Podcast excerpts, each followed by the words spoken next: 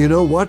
This is Heart to Heart. I greet you on the last day of 2021. Last time I'll say those words and call it a day of 2021.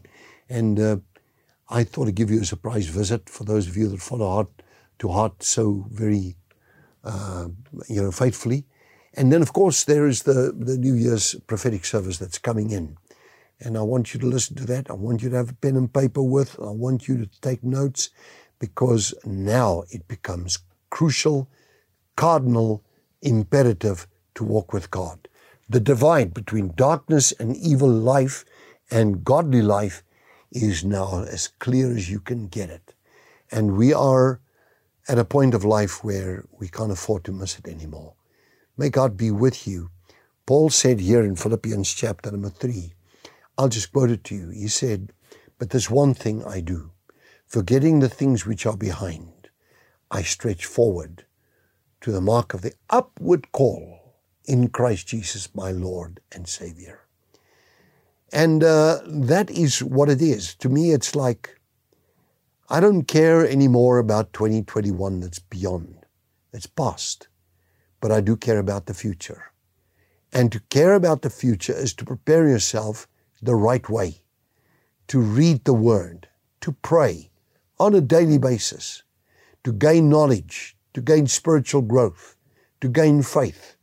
Faith comes by hearing, hearing by the Word of God, Romans 10:17.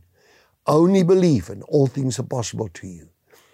Your future is defined by your prayer life, or else it just happens out of control. But you can control the future by praying prayers of faith constantly.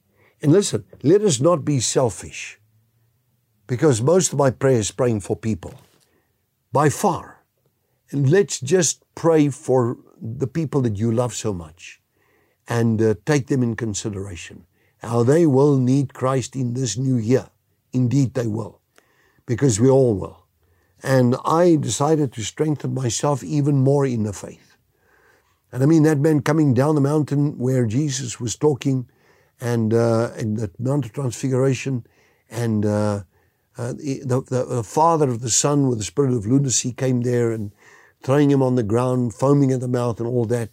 Jesus casts out the demon, but before it, the father says to him, "Lord, help my faith, my unbelief, strengthen me in the faith." And funny, I always think of the reaction of Jesus. He never said no. He said, okay. And he gave a demonstration of how it works. And he healed that boy. And the father was massively touched because of what Jesus did. Sometimes I think it's not so much what we say, it's what we do. It's how we live. People see, because they read Christ in us. Or they don't. May God use you that people read Christ in you in the year 2022. I'll see you with the New Year's service when we, later in this day. God bless you, and may God always be with you, and I'll bless you then, and I'll also speak to you on the day of the New Year.